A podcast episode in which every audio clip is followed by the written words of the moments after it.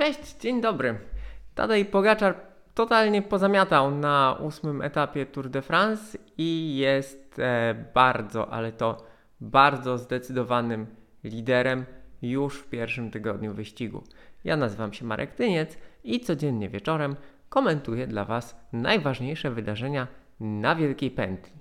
E, dziś wideo będzie odrobineczkę później, bo e, no, czekałem na dane, bo nie bardzo wiedziałem, jak e, ocenić e, jazdę Tadeja Pogaczara oraz e, jazdę jego rywali, bo niewątpliwie obserwowaliśmy coś wyjątkowego, obserwowaliśmy etap szczególny, taki, które zdarzają się naprawdę raz na kilka lat. Oczywiście w przeszłości, nawet w niedalekiej przeszłości, e, widzieliśmy tak zdecydowane uderzenia e, już na początku rywalizacji w wielkich turach. Warto tutaj przypomnieć to, co robił Team Sky, to, co robił Lance Armstrong. No i tutaj już właśnie wchodzimy w takie dosyć nieprzyjemne rejony. Natomiast poczekajcie chwileczkę, zanim wydacie jakieś osądy. Ja też specjalnie wstrzymywałem się troszeczkę, chociaż nie powiem, emocje troszkę mną e, szarpały na, sam na samym początku. No, bo mamy ósmy etap, pierwszy tydzień czy pierwsza część wyścigu przed dniem przerwy kończy się do jutro, dopiero jutro etapem w Tiń, e, pierwszym poważnym, e, pierwszą poważną metą na podjeździe, e, a tak naprawdę Tadej Pogaczar już może myśleć o tym, jak się bronić i jak nie stracić żółtej koszulki, no bo wygląda na to, że ma naprawdę otwartą drogę do Paryża. Jeszcze tylko dwa tygodnie i może świętować. Bo jak wiadomo, y, mogą się dziać y, zawsze rzeczy y, przedziwne. Atak Pogaczara mm, na przełęczy Rom imponujący. Mm, poprawka na przełęczy Colombier imponująca. Warto powiedzieć, że Tadej Pogaczar sporą część tych podjazdów, nie wiem czy całe, ale sporą część tych podjazdów e, pokonał z dużej tarczy. Bardzo istotny jest kontekst.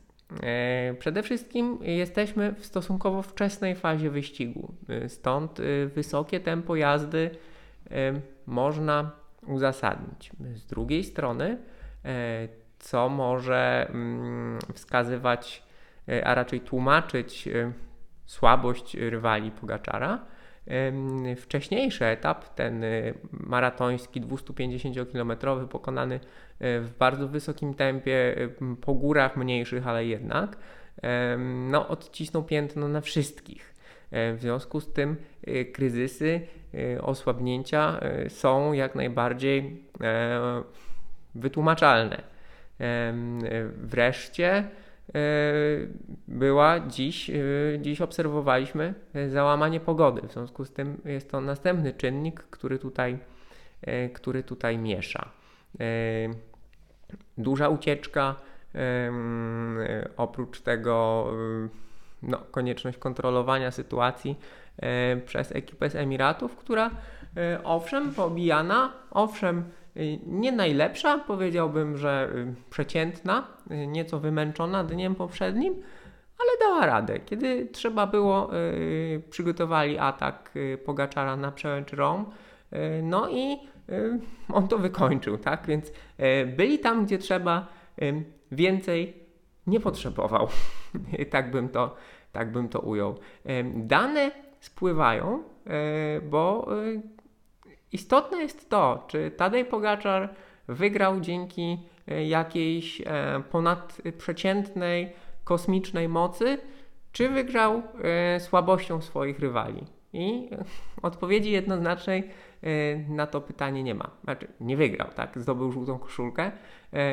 No niestety w takie dni jak dziś ten zwycięzca etapowy Dylan Teuns z ekipy Bahrain Victorious która jedzie fenomenalny wyścig mimo e, wypadnięcia swojego potencjalnego lidera Jacka Heiga, wygrywają drugi etap z rzędu. E, no, niestety to zwycięstwo etapowe e, a także zdobycie koszulki w grochy przez Wołta PLSA schodzi na drugi plan, no bo Pogaczar, Pogaczar przyćmił wszystko. Zatem słuchajcie, no Pogaczar Pobił rekord podjazdu na przełęczy Rom, nieznacznie.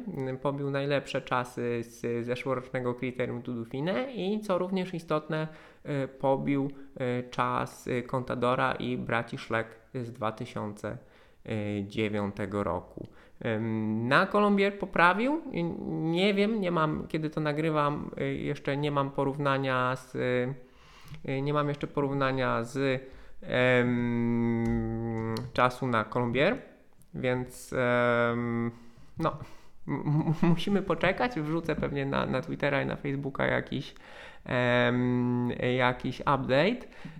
Natomiast um, no, zobaczymy, tak? Zobaczymy. To, to, to nie są, póki co czekamy na dane inaczej. Tadej Pogaczar yy, wrzuca niektóre pliki na strawę, wrzuca je bez mocy. Yy, z mocą wrzuca yy, Karapas, wrzuca Łucenko. Y, I teraz istotne jest to, że mm, oni tracili. To znaczy Pogaczar jechał bardzo szybko, natomiast Karapas, który na początku na przełęczy Rom y, rzucił się za e, Pogaczarem, potem wyraźnie osłabł. E, na Kolumbier Łucenko, który był w tej grupie pościgowej, która była tuż za Karapazem, e, ten podjazd jechał jakieś 5,5-5,6 W na kilogram co nie jest bardzo szybko. W związku z tym wygląda na to, że Tadej Pogaczar z szeroko pojętej czołówki e, był oczywiście najmocniejszy, natomiast był jedynym zawodnikiem, który w pełni się zregenerował po tym bardzo szybkim, bardzo szalonym i bardzo długim etapie wczorajszym. Także mm, no, tak, to, tak, to, tak to wygląda z mojej perspektywy.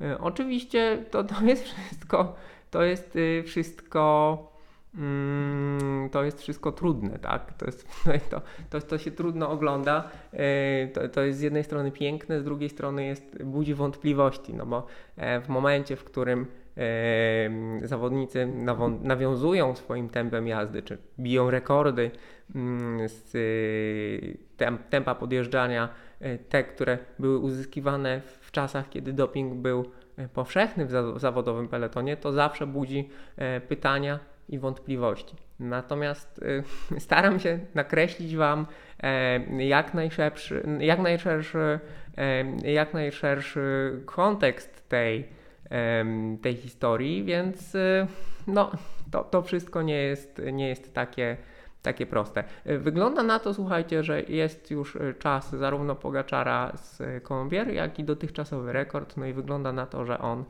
e, był 30 sekund szybszy niż rekordzista tego podjazdu Dan Martin, który w 2018 roku był do tej pory najlepszy na tym podjeździe. Zatem Pogaczar dzisiaj z dwoma, z dwoma rekordami.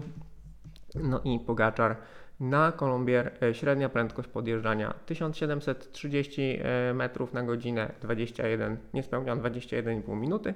Jakby poprawił, e, poprawił po ROM, gdzie 1762 Uff, no to, to jest imponujące, zwłaszcza, że zjazd między tymi dwiema przełęczami jest stosunkowo krótki, zatem globalnie to jest ponad 40 minut wysiłku e, na naprawdę ekstremalnym poziomie.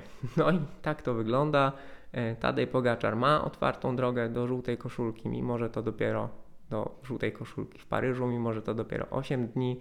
E, teraz może tylko kontrolować. Pytanie jest takie, czy jego pomocnicy będą mieli dość sił, by mu w tym pomagać. No bo e, pewnie inne drużyny będą próbowały coś zrobić, ale e, czy będą w stanie mm, po dzisiejszym dniu troszkę wygląda na to, że nie, no ale e, jutro również krótki etap, więc prawdopodobnie szybkie tempo podjeżdżania, a góry większe. Tyle ja, słuchajcie, zostawiam Was z tymi wszystkimi informacjami. Polecam Wam e, takie podejście możliwie jak najszersze do tych wszystkich informacji. To znaczy, ok, tak, e, Pogaczar jeździ bardzo szybko, ale właśnie są różne aspekty tej sprawy i warto się nad nimi pochylać. Dziękuję uprzejmie i do zobaczenia jutro. Jutro też jest dzień. Dzięki, cześć.